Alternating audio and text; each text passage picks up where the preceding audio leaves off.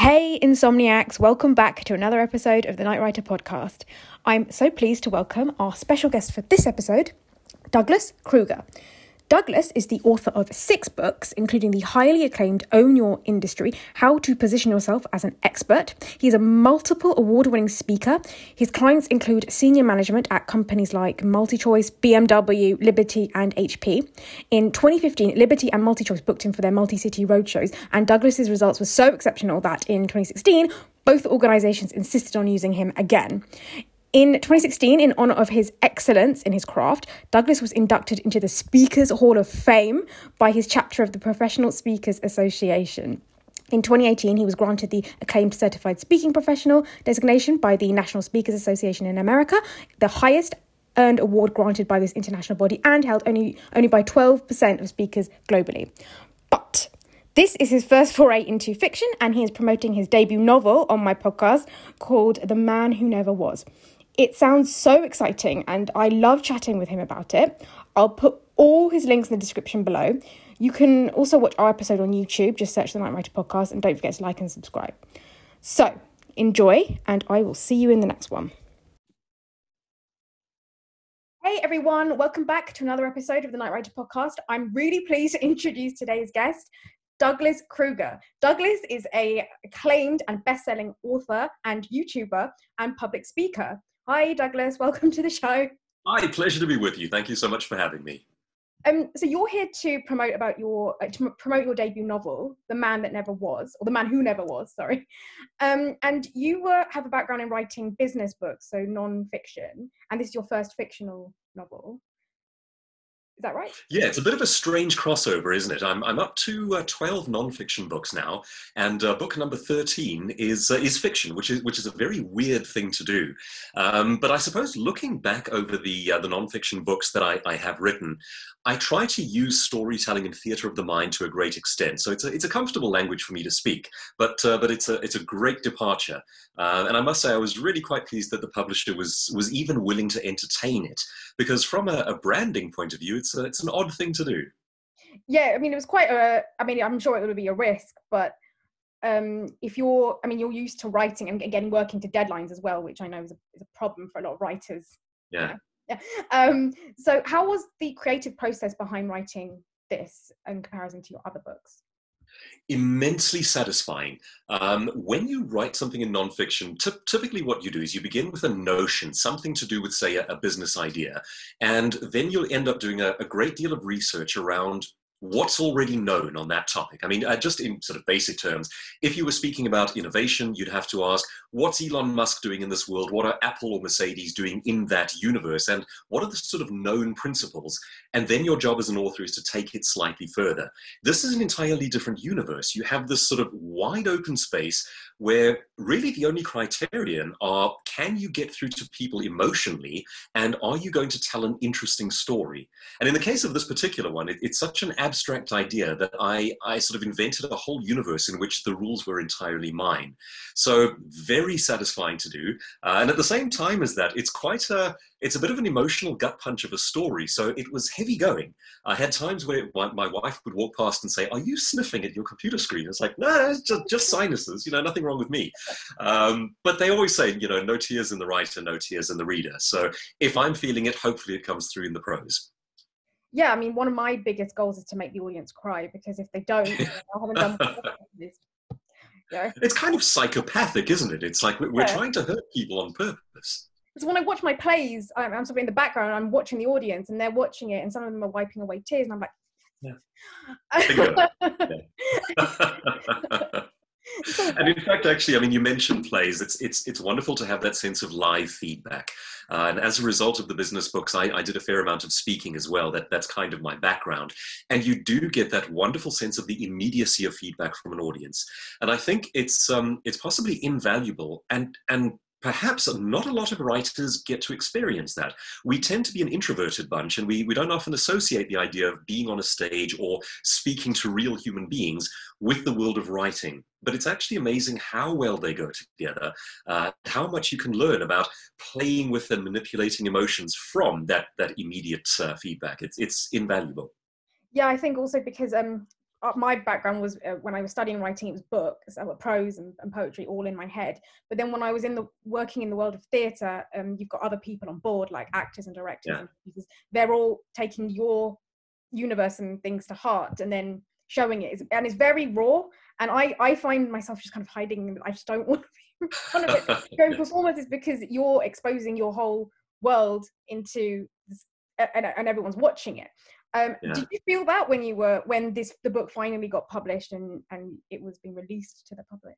Yes, very much so. And, and indeed, prior to that as well, I, I worked with an editor who had a couple of suggestions which once I heard them, I, I, actually had to sit back and say, You are 100% right. And um, I, am very glad to have had someone who, who came at the story with a fresh perspective and was able to see just a, a couple of subtle nuances that needed a bit of changing and trimming around the edges and so forth. And um, at, at, the end of the book, I actually have a little sort of note saying, uh, You're a genius and thank you for your input, because it, it really made a huge difference. I suspect the, the thing there, of course, and it's hard for us, is, is to let go of pride a little bit and, and let someone speak back to you. Of course, at the end of the day, from the writer's perspective, it's still your baby. You, you can say no to the advice.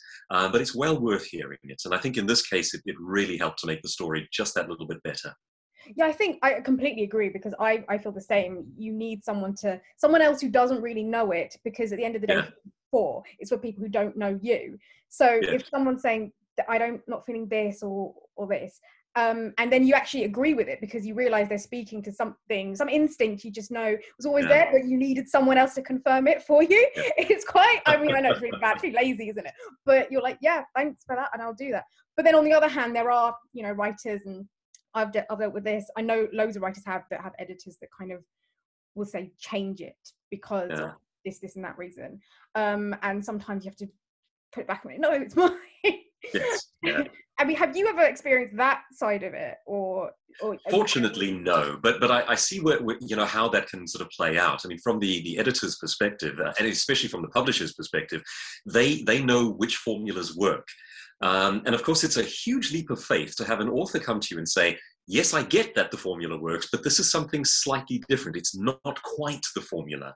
But sometimes those, those weirder books are the ones that really become something special for people. Um, and while I see the value of understanding the formulas that work, I my sort of own feeling is that I would rather appeal deeply to a very small group of people than sort of be broadly generically um, appeal to people generically and and it's a hard line to to walk but uh, i suppose it's, it's always going to be a series of small judgment calls all along the, the creative process i'm really glad you said that actually because i'm sort of my director has advised me at the moment to change a script we've been working on for years um, ah. in terms of putting my own cultural stamp on it and i think there was the the topic of well do i go for the broader market of who's yeah. or do I do my own thing? And when I do that, I'll become a better writer for it because it's what I know. And yeah. what you just said, I thought I should do what's best for the, for the story and what I can do, the story I can tell as honestly as possible. Um, yeah. Thank you for that. It's like you're, you're magic. Like what? You, I know you're a public speaker, but it's like wow. if it doesn't work, just don't tell people you got the idea from me. no, it's just going to. I must say, I, am sometimes you know, grateful I, am occasionally grateful for some of the weirder books that I come across. I mean, I just give you an example off the top of my head. Um, I've read a fair amount of Dean Koontz's, yeah, uh, Dean Koontz's thrillers and, and, and so on. I've, I've read quite a fair amount over the last couple of years. And there was one that I picked up in particular called, I think it was 77 Shadow Street. And it's one of those stories where he keeps you guessing right till the end. I mean, you really have no idea what's going on once you understand what's happening in this thing, I, I, sat back almost in awe and I thought, I can't believe that a, a, storyteller would have the courage to do something that strange, to take such a, a bizarre notion and follow it from one end to the other. But he did. And it may not be his best selling book, but to me, I think it's one of his best. And there's something that appeals to me about this courage to follow a story out into the dark, out into the mist, when it is a bizarre concept. And I, I think sometimes those become the very best stories. Yeah, it does take a lot of courage to do that because I think they he probably must have got turned down. That concept must have been turned down by people. Yeah. I don't understand this. What is it? Um, yeah. But it just takes one and then word of mouth and everyone and you know i think the public need to be given some credit of being smart and yes absolutely. actually yeah. it is I, I, believe that to a huge extent. I think the best production in any genre is always when you have faith in your audience. Um, i always think of um, when, when, with that idea i always think of sitcoms and there's this kind of uh, tendency to, to write to the lowest common denominator. But the most popular sitcom, or possibly of all time, was Frasier, and that was that's a very intellectual sitcom. I mean, it, it's sort of wordplay and psychology and so forth, and it's written at a very high level. And at a stage, it was the the most popular show in the world. And I think that says exactly what you're saying. It's when you when you don't sort of patronize your audience and you credit them with that that bit of intelligence, you're, you're creating something a bit more special. Uh, and, and it creates, I think, a better relationship between the storyteller and the audience. Yeah, I, I completely agree because I think, uh, especially now, everyone wants to like do the next thing or be yeah. the next whatever market there is. I know Game of Thrones, maybe I don't know, but um, or fantasy genre. They want to write a fantasy book, even if it if they can't write fantasy, and then they'll push themselves to do it. Um, I think, yeah, I think I completely agree. I think you should write what you know or write what you want to write, even and that will just speak the work will just speak and they'll find something in that in yeah. the characters as well that you create um yes so your what's your novel about Okay, so let, us get strange, shall we? this this is a very unusual concept, um, and in fact, I'll actually, in, in, explaining the novel, I'll tell you how how I got the idea and, and sort of where I started. I started at the end. In fact, the the idea came for the very last page. Um, and it, it, came to me almost sort of full formed, where I had this sort of goosebumps moment where I thought, imagine someone ending a book that way. And then I thought to myself, well, you know, if I don't do it, whoever will? I mean, I've, I've just sort of had this weird idea. How would I do that? And I then had to work backwards and sort of set up the dominoes in order to have that final one fall over. And it's quite a tricky one to talk about because the whole crux of this thing is what happens on the very last page. And it's a bit of a shocker. Um, but I can tell you how I then lead up to it. So, what happens in the story is our main character actually passes away in the first chapter. And most of it is the, the hero in heaven looking back on his family. So, think of if you think of the formula for the old uh, Christmas carol, Scrooge, that one starts off, the first line is Marley was dead to begin with, and then he's haunted by three ghosts. This one kind of takes the, the, the structural approach that the main character is dead to begin with, and he gets three opportunities to look back in on his family. He gets the chance to eavesdrop on them from beyond the grave.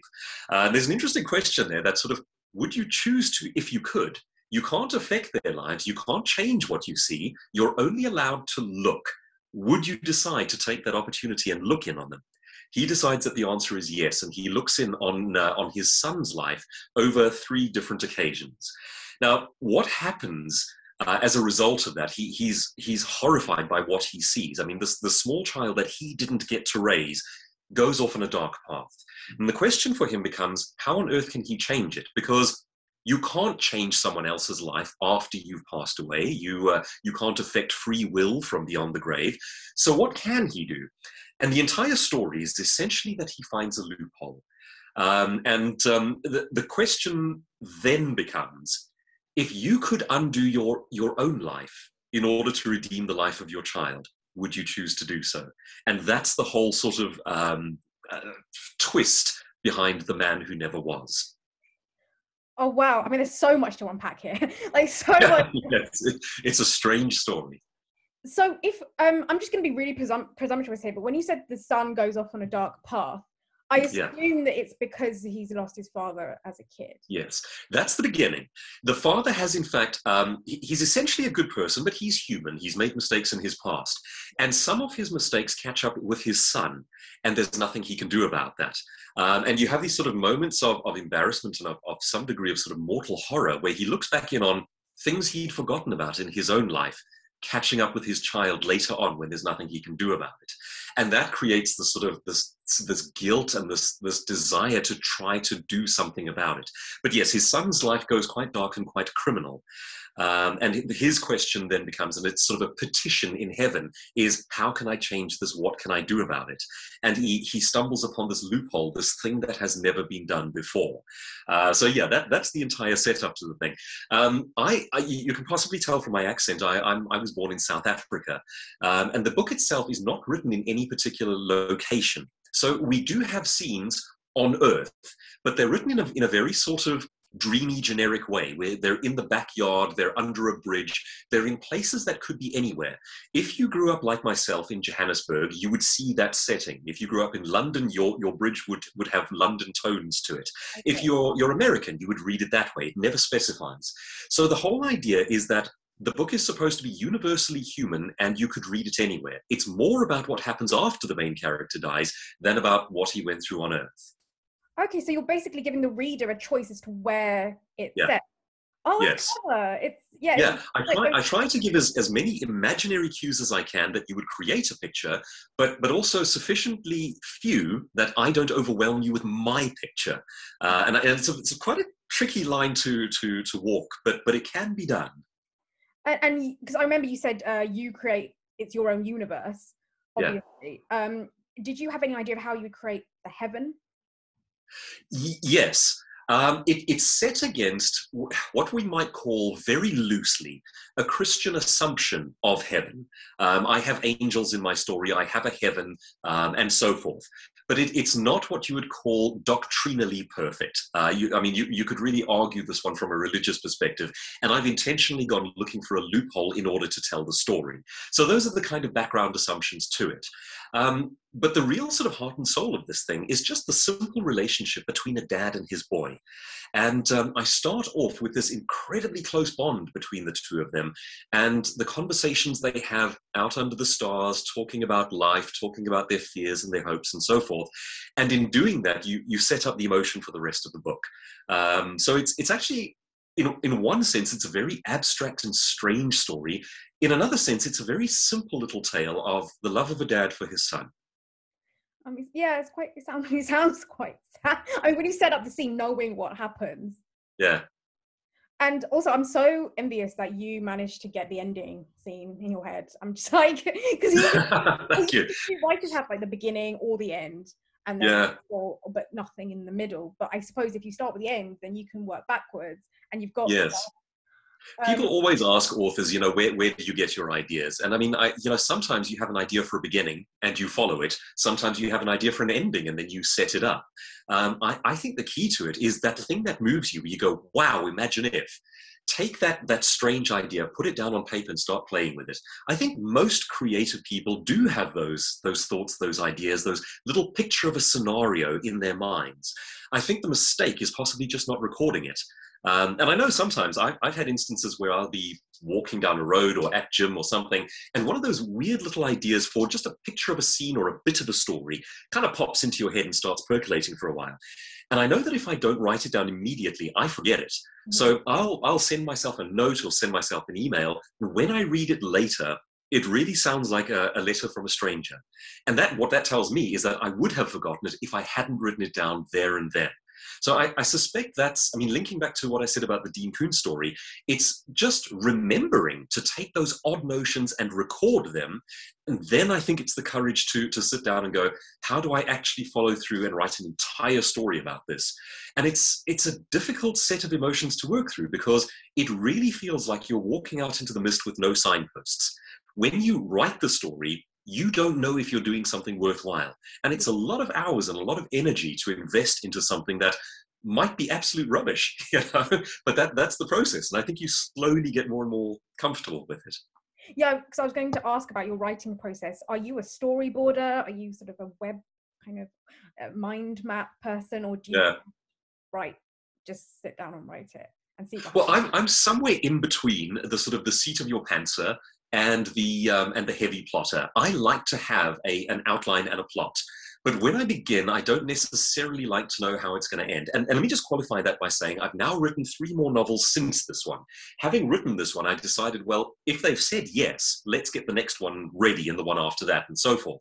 Um, and I, am fairly fast with with the process because I've you know I've written several books before, so it, it, it's kind of a rhythm that I'm, I'm now into. So with the unpublished ones that I've, I've written now, um, I loosely plot them, but I allow enough scope so that I myself am surprised by what happens halfway through, in the end, etc. Uh, the one that I'm just writing now is a, is a massive one. But this little guy over here is only about 42,000 words, so it's a small story. The one I'm putting the finishing touches to now is about 125,000. And when I set out, I knew loosely what was going to happen, but I didn't know if my character was going to survive or not. I'm now writing the last chapter, and I'm clear on what happens to him. Um, so I, I'm kind of in between the points of heavy planning and just right by the seat of your pants. Um, in terms of the physical process, I'm relatively disciplined in getting between, say, 1,000 to 2,000 words a day.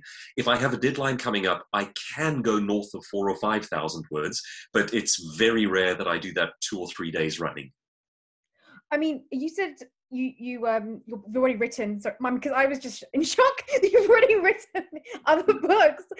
Like again seething the jealousy. I have no social life. I've got i've got nothing else to do. No one ever calls me. There's nothing good on tv so in, in all honesty if you just produce say 500 to 1000 words a day um, um, in in the case of 500 words, if you're doing it every single day, in two months, that's a book. If you're doing a thousand words a day, you can write a book in sort of month, month and a half. I mean, it really is quite doable.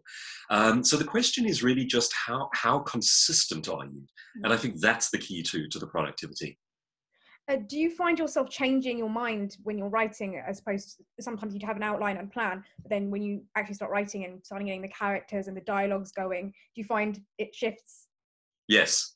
And, and a couple of thoughts on that one. The first one is uh, it's delightful when the characters start taking over. I know. Uh, I, I, yeah, I, th- I think we should, as authors and, and, and, so on, we should allow that. I mean, you, yeah. if, if a character starts doing things you don't expect, you should let them because they've become real. They've taken on their own life and, and energy. Um, and the second sort of little insight again on that one comes again from Dean Koontz, where you see, if you read enough of his books, that in several instances, he's taken the same idea and he's gone in different directions. And I think that's what's happened there. He's written a book and halfway through he's gone, whoa, what if I did that instead? And I suspect that he's probably taken out a little notepad and said, ah, idea for another book. Um, and what he then does is several books later, he goes back and writes the other version of that same idea. Um, so I think that's that's one clever way of dealing with it. That is actually a good point because sometimes um, you get you create new characters or, or something will happen you think actually he's not a he's not a supporting character. He's such a main character. I'm going to keep him for a, a sequel yes. or something. Yeah. But I, wait there's more. Yeah exactly. Yeah. how much more can i milk this for? Yeah. It's about the creativity. Yes. But but that book is a standalone isn't it? Your first book is a standalone yeah yeah. and, and I don't think that I'd, I, uh, in fact, I think it would ruin it if you had to do any kind of a follow up or, or anything even thematically similar. Uh, my, my goal and desire is to write more sort of uh, earthbound, dark, twisty thrillers. Uh, so this, this one is almost literary in nature, and it's, um, it's a very strange story. I mean, it really is. I don't know that I'd ever have an idea for anything quite that odd again. Uh, so it, it, if, if I keep going with, with the novels, it might be like there's this one, and then there are all the others that are totally different. Uh, and hopefully that's okay. But that yeah, that's good because it shows you're diverse as a writer as well. That you can yeah. write genres as well as nonfiction uh, business books as yeah. well. yes. Scatterbrained, yeah. Would you ever write uh, any like a sequel series or? Like a uh, you know I, thrillers is yeah. it like um like a detective story we just follow one character through different stories or like a family yeah I would be interested to try it. I, I've, I haven't done it in the four books that I've written. Uh, I suspect if I ever did do that, the, the, one thing I wouldn't want to do is to have, say, a, a policeman, an FBI agent, or, or any of the sort of uh, the stereotypical characters doing that because, it, because it's so done. Oh, yeah. But if you if you did something else with it, um, I mean, just for example, the one that I finished now is it's um, it's somewhere between a thriller and a horror story about this guy coming out of. Um, he sort of discovered that for the last couple of years he's been stuck at home doing nothing, and something inside rebels and he decides he, he wants to create this television show about weird experiences around the world. And to his own surprise, he actually gets this thing right and ends up traveling to different locations, doing these unusual experiences and kind of living as, as fully as he can. Halfway through this, he gets haunted by something out in the sands in Namibia, and that's kind of how the, the story progresses. But I suspect a character like that with a TV show like that. That could become a series. Now, I don't know if I'm going to, but I, would be interested in, in, in, that kind of series rather than, say, a, a cop series. Yeah, I would I would be interested in that as well because it's definitely different and original. Yeah, yeah, something something a little unusual why are you drawn to because i love thrillers and, and, horror and all that kind of stuff because of the, just the dark side of humanity i like writing about yeah. and exploring those characters and and you know, i get asked by my own family like why don't you write a comedy or because it's been it's not you know it's no yeah. drama i find there's no real like i can't wring any drama out of it um, yeah. what attracts you to that kind of genre it's a hard one to answer. When I when I was eight and a half, nine years old, the first first full scale novel that I read was Misery by Stephen King. Oh, uh, and that, I mean, that probably messed me up for life. So maybe that that's the answer right there. Um, but you know, my wife and I still have like horror movies night on a Friday, and we go and see if there's anything that can can actually like scare the living daylights out of us. And at the moment, we've been we've been kind of saying that too many of the horror movies are a person moves into a house and things slowly start going wrong. Yeah. Like there are hundreds of movies like that. Yeah. It works, but it's the same thing over and over. Um, so we're quite delighted when someone comes up with something really different.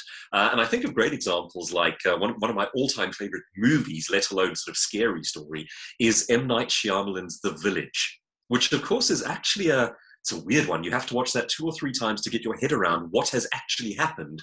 Um, and, and you have to sort of undo your understanding after you've seen the twist at the end. But that's a masterpiece. And I think the ability to scare people with an unusual formula is, is something darkly delightful. And it's, it's just always appealed to me. Well, he's, he's known for that, isn't he? The twist. Yeah. That um, weird twist at the end. Yeah. The Village, that's not. Um, that's not a remake of anything. That's his original one. No, that's that's his own one. Yes, oh, yeah. And it's honestly, it's it's a it's a very strange one in the sense that it's not just a, a darn scary movie. And I mean, it really is. That that that one will get the goosebumps going. It's also beautiful.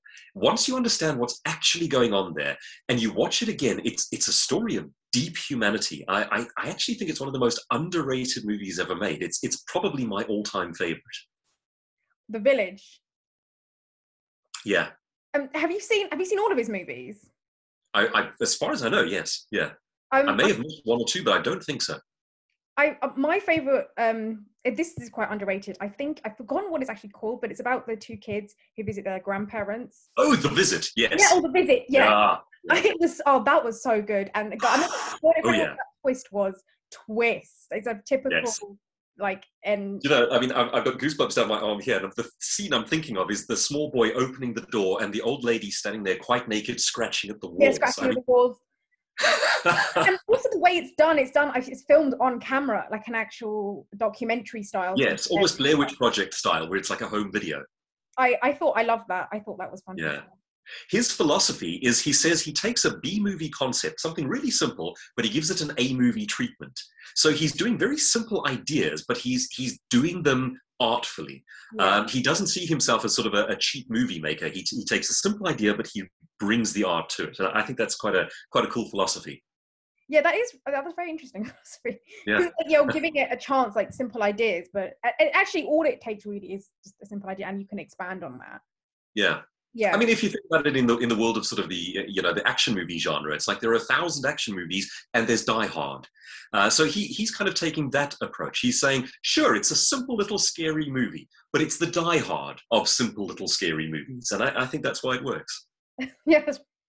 And while talking about horror movies, I mean, I mean, you obviously share a name with Krueger. yes it's funny every uh, different places in the world you, you get different reactions. In south africa there was a past president called paul kruger. So growing up it was always oh you're paul kruger you know great wit. If you go to the united states or the uk it's always ah freddy krueger so it's you know, a different frame of reference. But yeah another, another great horror classic.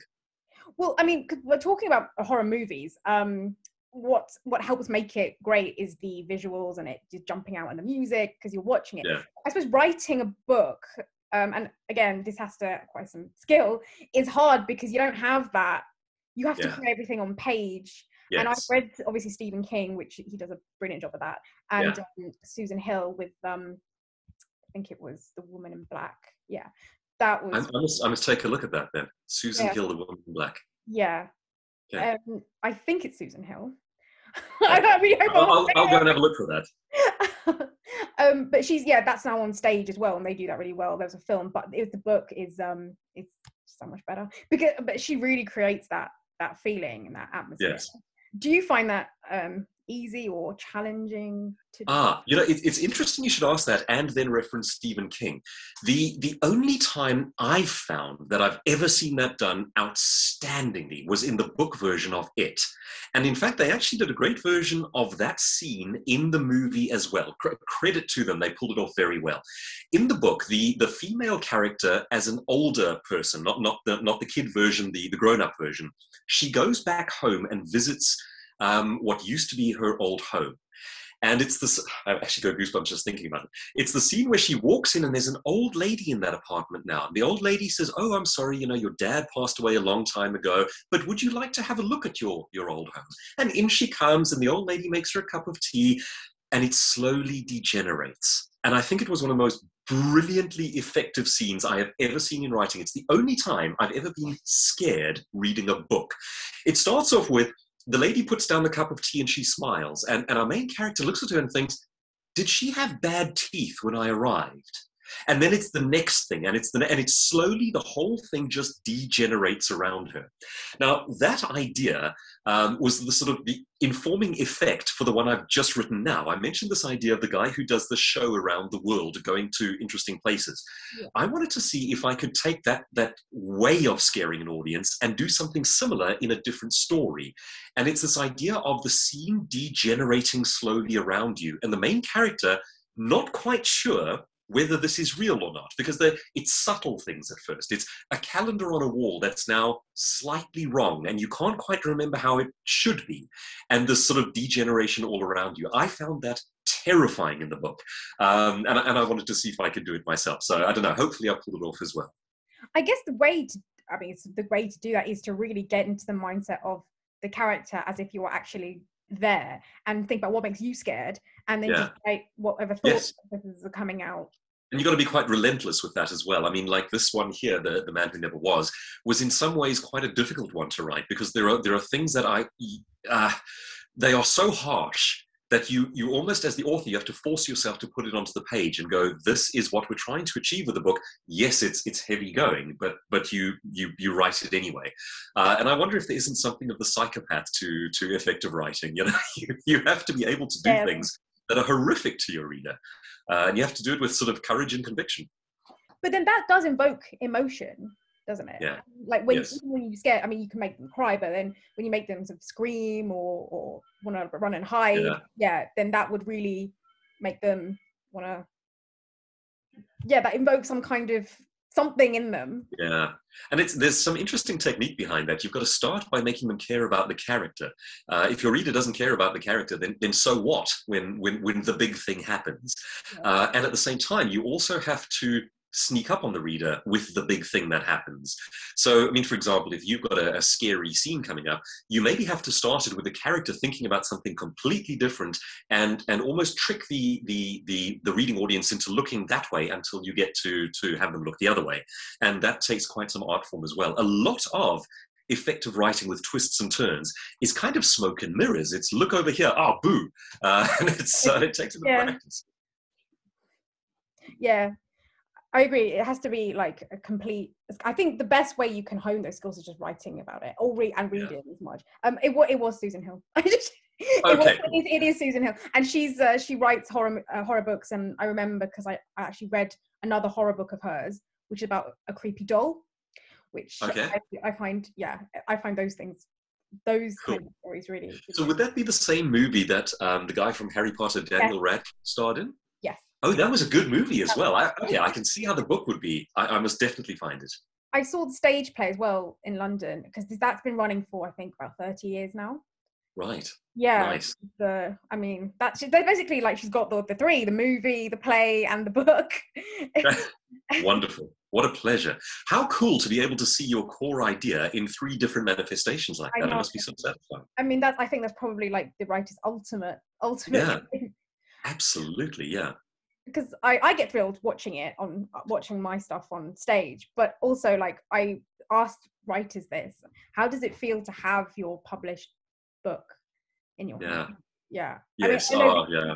before, like, like all the other books, but I mean this one, the Yeah. No, what a feeling. I mean, it really is something else. Um, and my, my sort of hope is that this one kind of plays with your mind for a, a couple of weeks after you put it down. Uh, and I've had one or two readers actually get hold of me and say that. And that, to me was exactly what I was after. Um, it's, it's the kind of book that I, I almost want, want you to sort of throw across the room. And then for two weeks, you, you're still trying to process it and come to terms with, with what happens.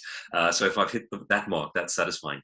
The thing that I think possibly was actually more satisfying than seeing the book on the shelf was when the audio version came out. Um, and the reason for that is I, I do my own audio books. I do the, the recording myself. And this one just lends itself so well to that because it's it's spoken in a voice. I mean, it's similar to mine. The main character is like 39, 40 years old. Uh, he's a father. He's talking about his family, and it's done in the first person. So um, when I recorded the book, I actually I kind of got choked up a couple of times, and there are one or two instances where I left that in the recording because it worked so well. I thought, you know, okay, let's if we're going to manipulate the the audience, let's just do it all out. Um, and when that came out, that to me was something just a little special. I, I love that theatre of the mind. Uh, I love having uh, the audio side of stories. Yeah, that is essentially a bit of theatre. That is like radio play, essentially. Yeah, you said- very much so. Yeah, and some books really just lend themselves to, to to being told as stories out loud, and I think this one very, very much did. Um, so I watched your YouTube channel um before, and I really like the video um when you say how to scare yourself into achieving your goal. Oh yeah, I feel like writers, I mean, we have goals, but it's like it feels so far because just the idea of writing a book and just doing that and planning it just feels really far. And one thing that really got chills, I got chills hearing this, and one of your steps was the final one is, were they right about you? And I'm thinking, oh, that's so true. Because it's Yeah. like you've got people who look at think no i don't think this is a good idea or you know she's been writing for how many years now where is it and it's like do you Mhm. give up or do you just keep going. Yeah, it's quite quite the horrifying spur, isn't it? But I mean, that's it gets right down to like where you are and says, are, are you going to be who you are out loud? You, you've got a shot at it. Go for it. Uh, but yeah, it's a, it's a terrifying way to scare yourself into accomplishing your goals. definitely well i really i really think that i'm going to be scared into complete achieving my goal Yeah. um, so this book is available on kindle and audible and to uh, purchase Yeah, it's it's a bit of a weird one. The paperback is is available in, in South Africa and it's coming out in different territories, but I don't have sort of dates or times for that Okay. um, because it was accepted by by Penguin first in South Africa and then they kind of distribute to other places, which which is unusual. Uh, normally you'd start with a London or a New York and kind of go from there. Uh, but yeah, so the ebook is available globally, the audiobook globally, um, and and as time goes by, the paperback will be in in stores somewhere, and I, I don't really know yet. okay so it's like a pre-virtual book tour for every, Yeah. wherever it comes out in the uk Yes. and america and okay yeah we'll keep an eye out for it Lovely, And- thank you. and good luck with all your other projects as well. Um, Thank oh, you so yeah, much. Also, um, what do you hope that people can take away from this book? I, I want this one. Uh, you, you know, you mentioned that that idea of being sort of scared into accomplishing your goals. I want this one to go right down to where people are. This is kind of a, a cut away everything and go, what matters in life, what matters in the universe. And it's one of those books that I hope gets through to you. Um, if I'm doing my job right, you will look up from the pages and the world around you will seem like a foreign place because you've been somewhere that is close, that matters, that is intimate. And I wanted to haunt you for a couple of weeks after that. Okay. So then, yeah, that's your answer. The audience was going to get haunted. yes, there you go. I was also going to say, um, when we were talking about your writing um, about sort of different horrors and thrillers and locations, I mean, why not set something in Jersey? Oh, yes. You know, that's a, quite an interesting idea. So the first one, as I said, it's kind of um, it's agnostic. I mean, it could be could be anywhere, geographically agnostic. Uh, the second one starts off in in the UK and moves to Texas. The third one starts in South Africa and goes to California. Uh, and the fourth one is sort of global. It, it, it starts in London and goes all over the world. But yes, I've been playing with the idea of, you know, what, what could you do if your character was limited to a small island? Yeah. Um, and and I'm, I'm very keen on doing that. I just don't quite know what to do with it yet. Uh, and I find, and I'm sure you've seen this as well, uh, books or, or, stories are often the combination of two sort of thought processes co- uh, colliding with each other. So at the moment, I've, I've, got this one idea about the sort of small island and no escape from it. And on the other hand, I'm playing with certain scenarios in my head and kind of going, do those fit together? So we'll, we'll see, but, that, but it's a good idea well, if anyone's confused as to what we're talking about, why I suddenly just said Jersey, it's because yeah. before before we started recording, um, we found out we, we're actually when we are organising the interview, I thought that Douglas was in America for some reason, or he thought I was in New York, and he was like, "What's the time zones?" Then we found out we were both in the UK, but yeah. I'm in London and uh, he's actually. And I'm in Jersey. Yeah. And then there was a conversation of, well, is it UK? It is, but it's also. Channel Island, and yeah so that's why I know it sounds really random, but and then I said that I'm I'm writing a novel uh, set in the Regency era, set in my own made up Channel Island because you know you can do that. and so then we were talking about like the narrow streets and all that kind of stuff, and I kind of yeah. thought if you're going to set something location wise, it's quite yes makes a fantastic setting. I mean, so different to me. I mean, you know, South Africa uh, geographically is a little bit like a sort of a Texas. It's hot and dry and big with huge amounts of open space, and this is the exact opposite. It's tiny, it's intimate, it's green um, it's very sort of, uh, it's supposedly a combination of British and French, but it's really much more British than it is French. Um, and it, it's sort of charming in, a, in an old worldy kind of way. So it's, it's definitely an evocative setting. Uh, it's a lovely place to set a story. And, and during the, the, pandemic, I mean, were you there during the pandemic and during lockdown? Mm we came through we had this sort of small window where we were allowed to to come over. We spent our first 10 days in quarantine. Uh, we've only been here for eight going on nine months now. Uh, so yeah this this is still our first year so I was because they don't have their do they have their own rules as to isolation? Yeah, they do. It's, it it roughly follows the UK, uh, but we are, as you said, a crown dependency. So we're under the British Crown, but not under the UK Parliament. We have our, our own government here, um, and because it's a small island, they can you know they can track things easily, and they've actually been very open with things. They've they've gotten rid of a lot of the sort of the masks and mandates and so forth, uh, and I think it's wonderful. It's it's freeing up very quickly, which is which is lovely. Oh, it sounds lovely. I would love, to, yeah, I want to visit Jersey and Guernsey and all the. If you do, give me a shout and I'll give you the tour. Of course. Thank you so much, Douglas. Thank you for coming on the show, and I'll put links to all of the descript, all of your. great pleasure. Thank you so much for having me. Thanks, guys. We'll see you in the next one. Bye. Cool stuff. Cheers.